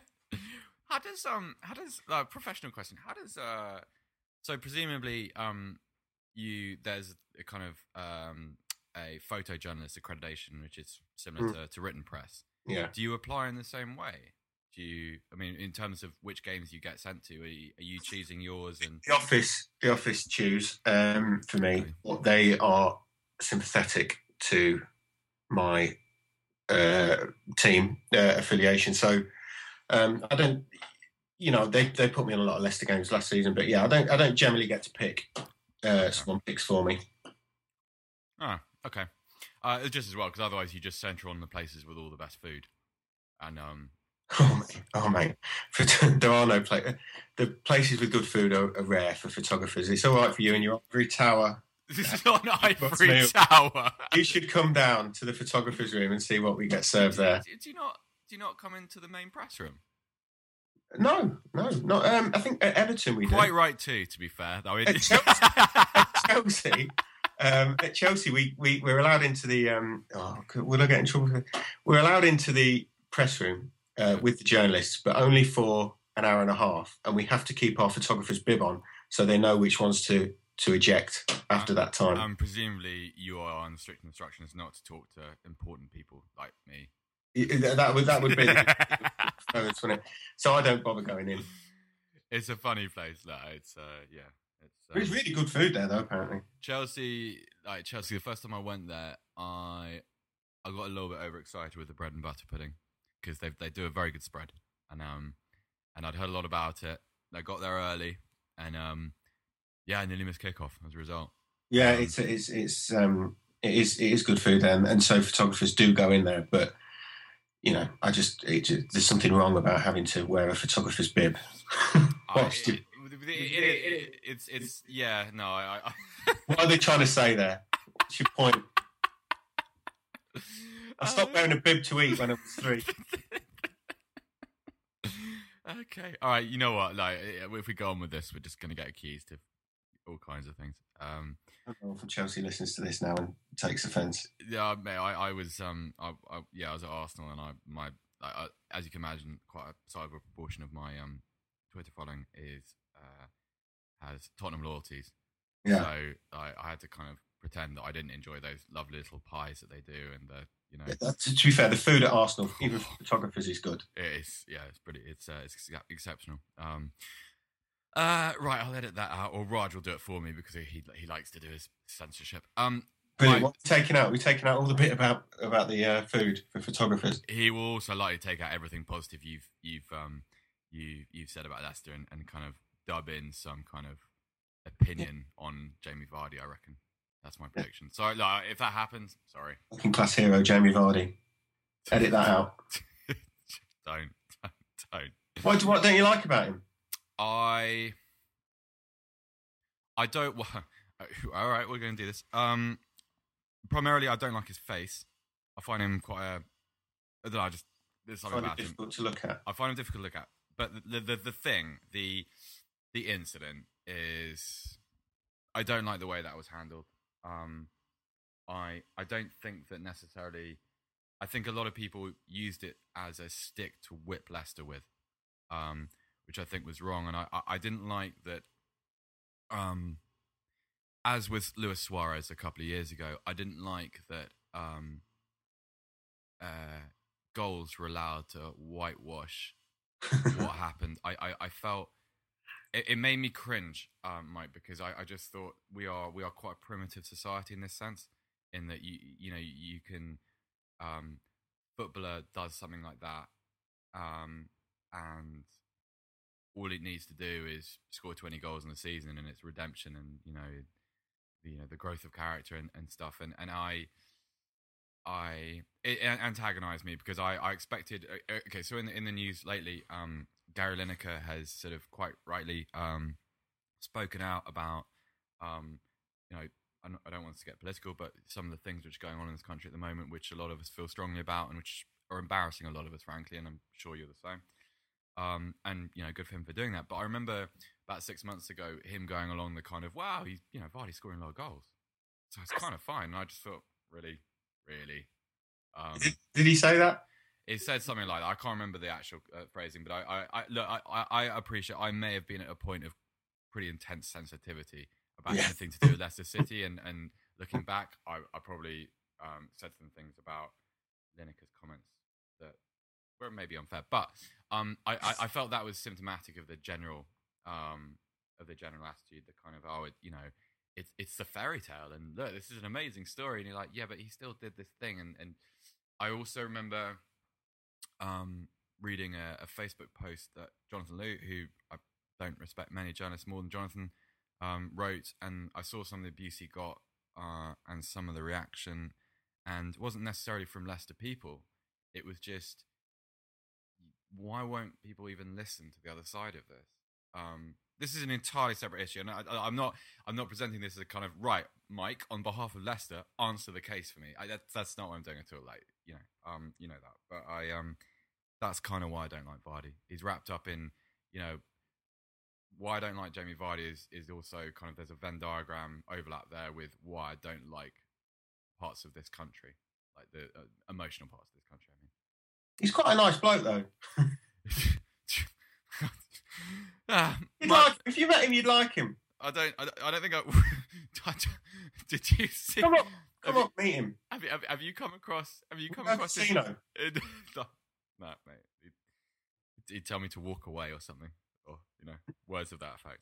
Um, but have you have you come across his uh, his lookalike in uh, his professional uh, lookalike? His official. I've never, I haven't seen him in the flesh. No, uh, I think he's gone back to. He had six months off, didn't he? So he's probably gone back to work now. I, I want to watch a film of the lookalikes' life. That's the film I want to watch. there's, there's an amazing. I can't remember which who published it. It might have been like Shortlist or Vice or something. Like someone, someone spent an evening with him. Yeah, no, yeah. It's just like basically him walking down the street and calls him cunt a dozen times. and, and there's, there's, I always remember the bit right at the beginning of the article. He's like, "What? You're not even going to give us fifty quid for this? Fucking have some pride." Oh dear! Well, Christ. Um, state of that. Um, Mike, listen, we've got to stop, otherwise we're going to go over time. Thank you so much, Johnny. I've had a great laugh. Um, uh, and um, good luck for the rest of the season. And um, no, good luck professionally. I hope you um, hope you get sent to lots of great places. Uh, yeah, thanks very much. Thanks for having me. Cheers, matey. Thank you. And thank you to Mike for that lovely chat. I'm sure, was it a good chat, Seb? Yeah, we had a great chat. Yeah, yeah. We um, he was he was uh, surprisingly humble, uh, given the circumstances. Um, but uh, no, no, we we had good fun. Hope everybody enjoyed that. As the Leicester fan that I know said to me when they won the league, uh, well, actually in the build-up to them winning the league, he goes, "I don't care if the club goes down to the conference and folds. Now we've won the leagues, and I've seen it in my lifetime." So I don't think there'll be too many of them that um, are too concerned by a fairly shit start to the Premier League, especially the fact that uh, they've got a decent Champions League group and they're going fairly well in that. That's um, that, yep. So, you know, there's that. Is it, is it, it's that White Hart Lane, isn't it? It is, yeah. So I'd hope we'd win that, especially the fact that uh, touchwood Wes Morgan appears to have returned to the Wes Morgan that we all know and love, um, which is a absolute fucking idiot, um, which is, you know... What more can we ask for? Um, if we do some, should we do some listener questions? That's what Jack Jack would do. What would Jack yeah. do? What would Jack do? A question I ask myself often, and then do the opposite. uh, um, Single Malt Suds asks, uh, which member of the squad would you least like to be elbowed by? uh, Wanyama. Yeah, or Dembele. Yeah, I yeah one. Of, I don't think I'd enjoy either, to be honest. Actually, I think Erik Lamela again would probably like. Yes, Erik Lamela's quite bony and pointy. Yeah, yeah he would yeah, like yeah. aim for your throat as well. yeah, yeah. I just aim for your throat hate... and, and, and level you, and then and then pretend to check check check to see if you're okay while the yeah. referee was uh, when the referee came over. He's absolutely fucking horrible, is that lad? He's a nasty fucking player. I, I actually think he's better off when he's on a yellow card because he seems yep. to sort of it seems to sort of knock some sense into him. It's almost as if he, he doesn't concentrate until he's got his yellow card. His first yellow card on Saturday was spectacular. Yeah. Just, just like you just saw him. I, I saw it on T V later and he just comes racing in from off screen massively late and just floors whoever it was. It's not even like it's in a, an, a, an no area need. Of the field. No, absolutely no need for it. It's just like, he just can't help himself. He's just, he's such a hatchet man. I, I think Pochettino actually likes that about him. They seem to have yeah. quite a good working relationship, because there were a few times in that second half where like he would pull Lamela over and sort of, I think he's actually pointing out targets to him. I think that's what he does. He's like, him, he's being a cunt. Will you just go and fucking put two feet yeah. through him, please? Yes. He's next. You know, I like Mourinho. Wind Eric up but... and just let him go. It's uh, it was, I, I was, I, I, mate, I was actually stunned that he came out half, uh, after half time because uh, yeah, he, didn't he was have a so close. He, he, I mean, he played. He actually, I um, he had a couple of really nice moments in that first half, and you know, the bits of skill which actually um left some of the Bournemouth fans around me gasping, which is quite interesting. Um, I think that's just because they're really old, mate. And it was they're really, yeah, it might have been that. Um, but um. Uh, it was yeah. I just thought he, he uh, the amount of times that I've thought about Erik Lamela, you are now a red card waiting to happen in this game. Yeah. Um, and he just he he does. Has he actually he just ever goes, been sent off for us? No, never. Yeah, it's a bit like uh, although I don't want to compare him directly to Suarez because um, of the racism. Um, he does have the bit of that sort of treading the line thing about him, um, okay. which is nice. Well, it's, I mean, it's, uh, you don't do the Suarez thing. Yeah, he's never um, bitten on anyone or called them a racist name twenty times in the same game. So it's no, not no, a no. direct comparison, naturally. No, of course not. No. Um, um, but there is, you know, a I, I, I love Lamela. I absolutely love him. I, I, I love the way he plays. He's just, he's, he's one of the, if he played for another team, you'd hate him. But he, um, and people dig him out, but he actually had some of our best moments on Saturday. And he hit the bar, obviously, and uh, well, the, sort of the, the, the, the angle, um, and came pretty close in the second half. And, you know, had a few good moments. Um, he's probably our most productive attacking player, I thought, uh, personally. Yeah. Um, let's go to the next question. Uh, Jonathan Dunn says, do the children of Spurs supporters grow up with complexes because they've received so much criticism? I don't know yet. I think it gives you a, a dose You're of You're a reality. Child of a Spurs fan, aren't you? So um... I think it gives you a dose of reality that I think you need to get through life, and just that natural sheen of pessimism that we said earlier that I think sets you up better. I mean, can you imagine being a Manchester United supporter? I made this point the other day. Like, I, I was born in nineteen ninety-two, so I never knew a time where Sir Alex Ferguson wasn't the great manager of Manchester United, because I missed all those early years, and they were sort of, the class of ninety-two were coming in as I was sort of um, in my formative years. They had Cantona and everything, um, and they just won everything. So they never had to deal with sort of sadness or sort of um, like defeat regularly. It was just sort of, oh, we've not won the league this year by two points. We'll probably win it next year. We've we've got a Carling Cup or a European Cup to cry into this year. Um, but can you imagine them now having, for the first time in their lives, sort of twenty years later, now having to deal with reality as a yeah. adult? I don't think that's healthy. I don't think that's given them a, a clear view of what life is like. The the fact that they've they've had such a constant high and now it's come to low. I much prefer the Tottenham way of having um, sort of uh, you know periods well, yeah, of misery I, interspersed with the odd bit of victory and, and glory here well, and there. Well, hoping for the best but expecting the worst, basically. You yeah, know, I think that um, sets you up well for life.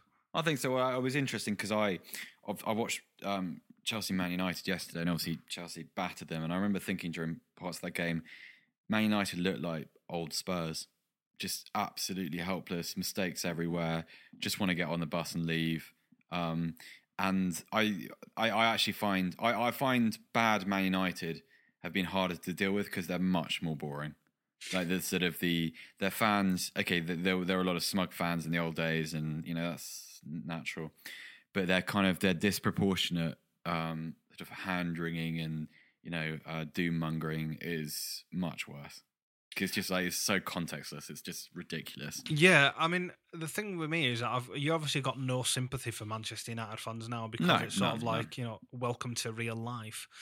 Um, but it's sort of, it's weird because they won so much that they become the lesser of several evils, in that would you rather Man United just win something again and add another one to the tally and sort of it mean nothing to anyone but, you know, the odd Manchester United fan?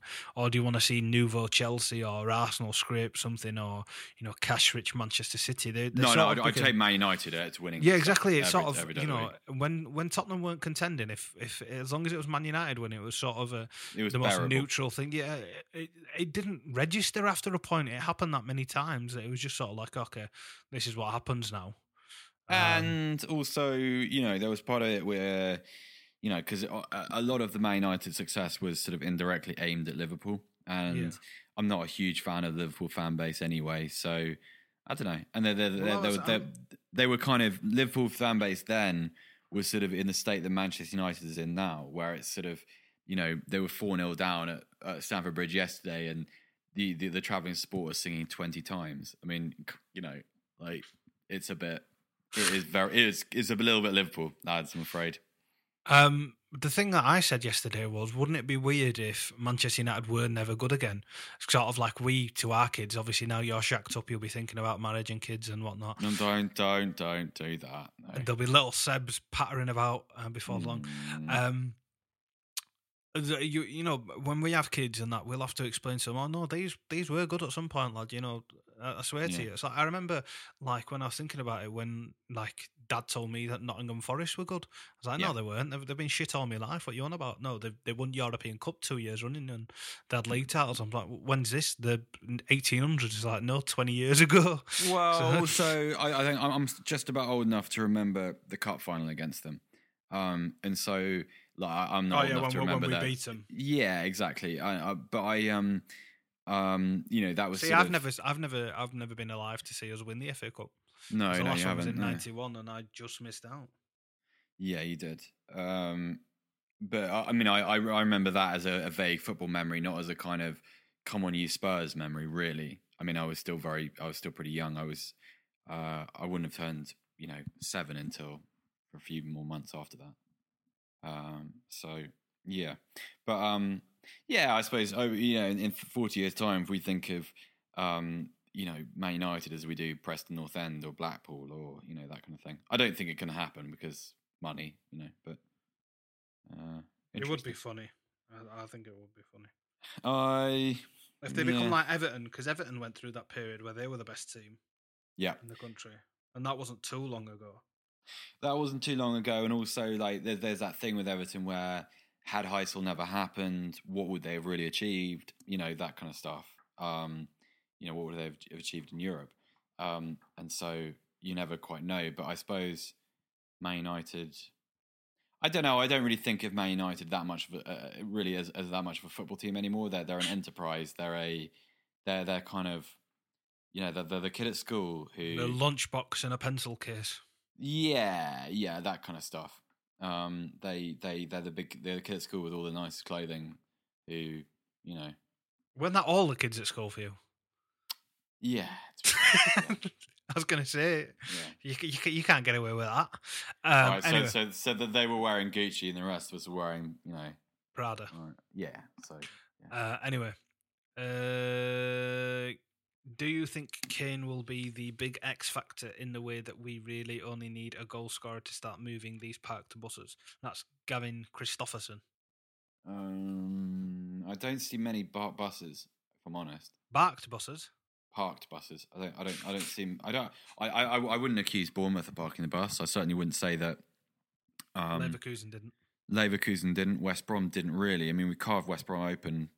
Half a dozen times. Yeah, we should have um, beaten West Brom by a country mile. Yeah, we should definitely should have done. I don't. I mean, I look. We're, we're, we're going to be better with Kane back in the side, but I don't think. I think. Um, I think what's missing at the moment is. Re- I genuinely, I think it's that distribution from uh, first, third to second, um, because that's what gives us our pace, and you know that's that's what allows our fullbacks to skip the first press, and you know that stuff. You know. Yeah. I, I, Kane's a beneficiary of that. He's not like he's not the cause of us being able to do it.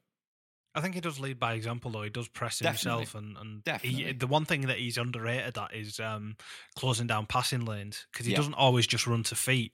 He's quite good at sort of spotting where and when goalkeepers get comfortable passing to, especially if somebody's dropping back regularly, and he'll sprint into that area. You know, as, uh, you know, you've probably scored that goal on FIFA where you just nip in ahead of the last centre-back and score one-on-one yeah. uh, like a bastard. Um, Done it a couple times against you, mate, to be honest. Yeah, before you sort of threw your toys away and traded it in after a week because you are mental. Um, anyway, um, we've got, let's do two last questions. One is from Today Is to Dire.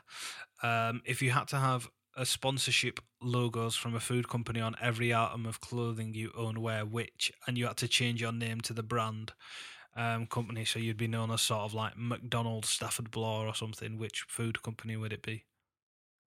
What? I don't understand the question.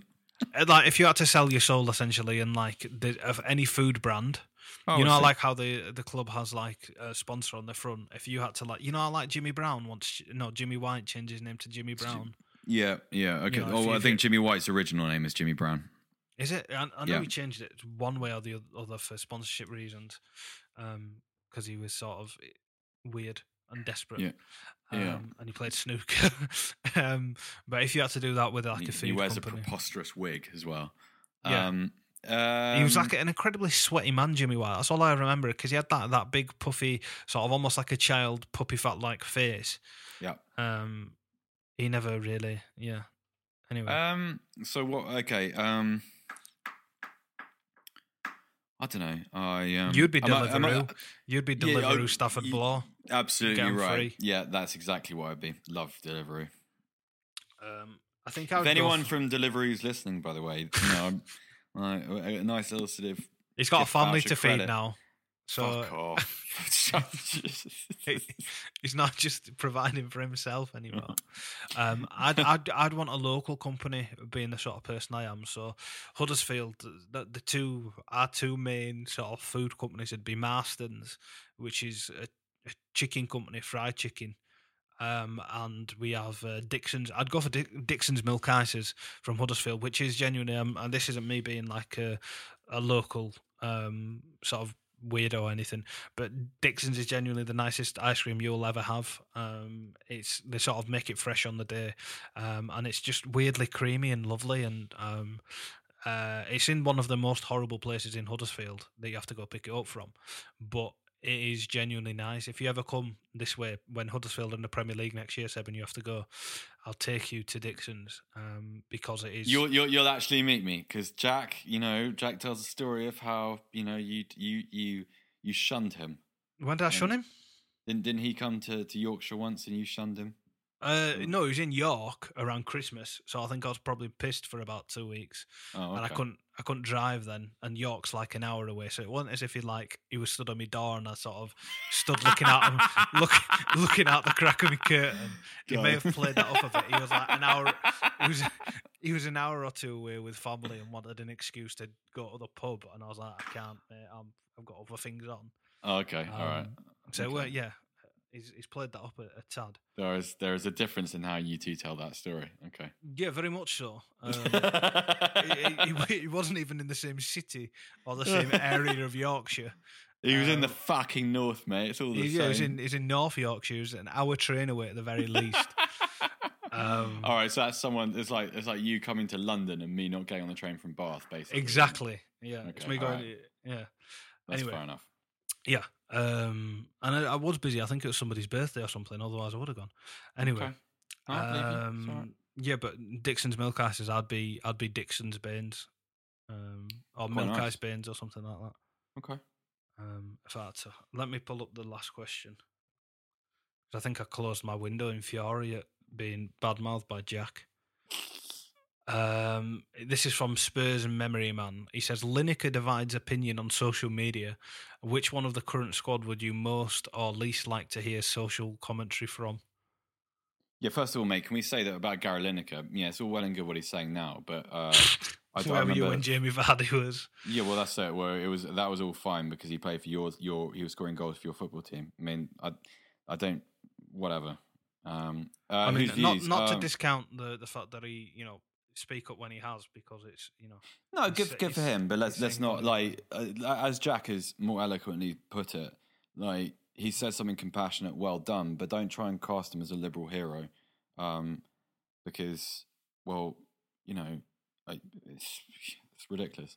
Um, but uh, when it's, and uh, I mean, ultimately, also, like, it, it's a very sad state of affairs when when when someone in this country is being um, generously praised for saying, yes, we should look after child refugees. I mean, it's a fr- pretty basic level of compassion. Like, is is yeah? But are they children though, Seb? Are they children? Oh God! Have you tested the bone marrow? Test their hair? Yeah. Oh my God, mate. That's just, I yeah. That's a whole different podcast. It's always young men. It's always young men. Yeah. Look at the facial hair. Look at the facial hair. It's just, oh Christ. I I I think I was born with a mustache, so. Like, the, facial, the facial hair is not even something to like joke about. It just happens sometimes, yeah, right? No, like, I remember people were like who, who had a little bit of a bit of a tash at twelve. So mm. you know, well, my mum tells a story of when I were younger, because obviously I grew a lot quicker than other people. Um, so if I were like two or three, and I'd look like I were five or six, and she had to carry my passport around with her so that when we got on buses, they didn't think she was trying to pull a fast one, um, try to get me on for free. She was like, no, look at this. He's with, her, with her eight foot tall nine-year-old. Yeah, essentially. Like, well, my best um, mate, Lucas, who's taller than I am, he's six foot eight. Um, we once went for uh, lunch in... Um, some place in Leeds, and he's like, oh, we used to come here loads when we were younger. And he goes, oh, my mum once told me a story about coming here. He goes, I, I, I was about four or five and I got really into magic tricks. Yeah. Um, so I used to carry cards around me everywhere and try and do magic tricks with people. Um, but because he was four or five, he was just being a kid, but he looked like he were like uh, an adult, like a teenager. So people thought he was um, like challenged in some way. Like they would, they would like, they'd, they'd pat his head and sort of expect him to be there in a, in like a scrum cap or something, but he was just an overgrown child. Um, so there's, there's, there's weird stories like that where, you know, he, yeah. Anyway, it's just depressing to think of the, the alternative. Anyway, which, which player do you, do you and do you not want to hear social commentary from? Uh, generally any of them. Uh, but, Um, I don't care. I just play football. Yeah, that's it. Uh, you, you know, um, I think I I I I'd like to. I, I think Hugo Lloris is a fairly intelligent chap. Yeah, so, I'd know, like to have a glass of wine with Hugo and talk. Yeah, about a glass of wine and, you know, sort of maybe a few pistachios. I, I feel that's that's kind of, you know, Lloris's style. So Hugo, I'd happily listen to. Um, I reckon. Um, I reckon.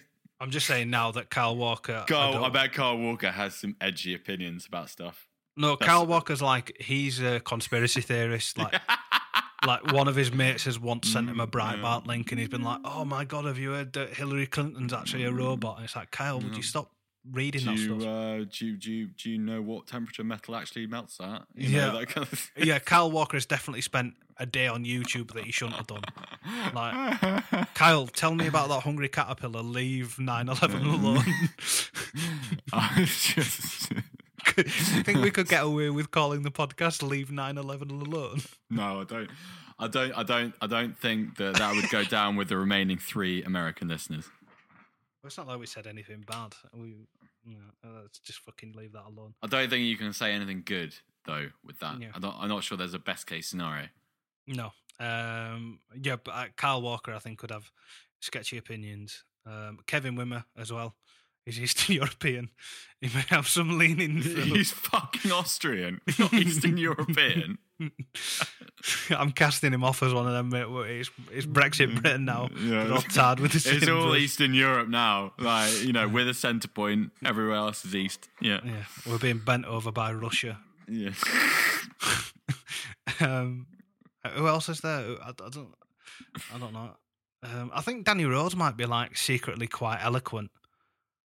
Yeah, it might be. I, I, I mean, I, I've barely heard him speak. I mean, I imagine um, if Danny, if there's anyone in our squad who would sort of like become the next, like, or Tottenham's version of like Colin Kaepernick, it would be Danny Rose.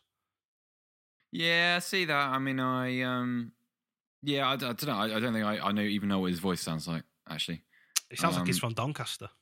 Okay, I don't know what that means. I mean, Like he, it's north. He has a north. Do you know the accent. Guy who comes round and like fixes your eating and does your plumbing and does your gardening? Uh, a bit like that. What, West Country? No, I was, I was being funny. I was just saying you got mm. northerners in to do your handiwork. No, mate, we don't. We don't allow northerners in. You know, uh, beyond the city walls. To be honest, right? Yeah. Is it a walled city, Bath? No.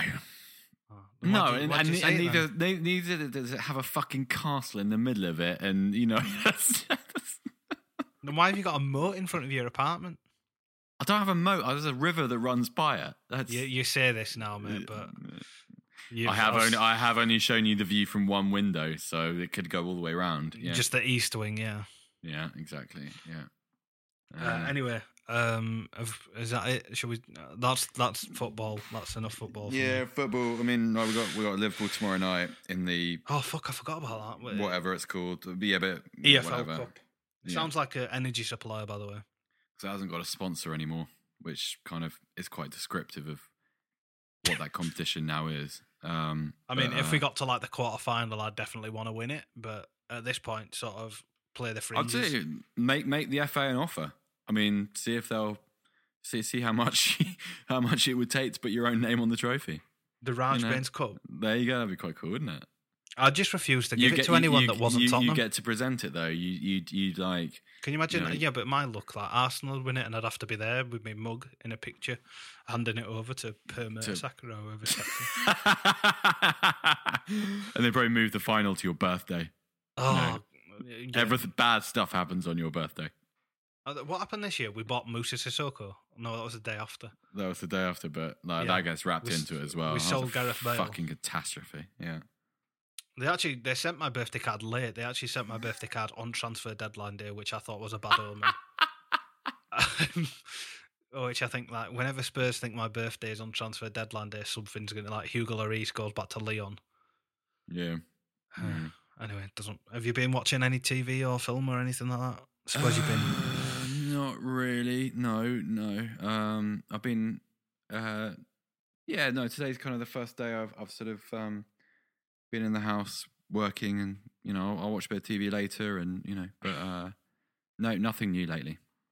Oh, we'll leave that conversation when Jack's back. I'm sure he's there you go. Yeah. got his head in his laptop, avoiding his family as much as possible in Dorset. He's been there for a couple of days already, and his lass has left him to go back to work, so he'll be. Uh, Oh, I hope he's enjoying himself. The fact that he uh, came on to do this podcast would tell it's you not otherwise. A good sign. Yeah, no. He's only three days into it, so he's looking for. He's got another four do. days. Yeah, and he's yeah. He was very eager to make the pod work as well. It wasn't just no, Jack. You have the time off. No, it's all right. It's okay. I'm, I'm here. I insist. But it's not the same without me. I, no, I, I'm, I'm happy to give up my time, guys. No, it's fine. Oh. He's disappointed that his internet has failed him. he, yeah. he did tell me that he started, or that his family had started doing a one thousand piece jigsaw. So. I imagine. Uh, no, but I, I have a complete sympathy. Like, mate, I, I love my family, but two days, third day, by the fourth day, I'm ready for. I, I, to be honest, that doesn't just apply to family. I, I can't, I can't spend more than three or four days with anybody. I don't think. I am. Um, I need. I need. I need. I need to recoup. I need to re. This re- bodes recharge. well for your burgeoning relationship. Sorry, no, no, it's, no. Been, it's been three days now, love. Can you fuck off? No, not at all. I've not got another lass coming round in an hour. Can no, you? No, no, no, no. What did we say about that? Don't say on air. Just keep it quiet. No, I didn't say that at all. Behave yourself. You know. That's this what is... she says to you. Yeah. Yeah. Anyway, let's. Uh, Let's end this. Let's kill it now. Yeah. Um, yeah, if you want to listen to old episodes, go to r t r pod dot com. Twitter is rtr underscore pod, I think. Uh, leave us iTunes reviews. Um, if you're a woman from the West Country, send Seb your number via D M. His D Ms are open. Um, D Ms are closed. D Ms are closed. Literally and figuratively. No, there's no more of that. Um... Yeah, and uh, we'll speak to you next time, next week, I think. That sounds about right. That was probably, yeah. Bye.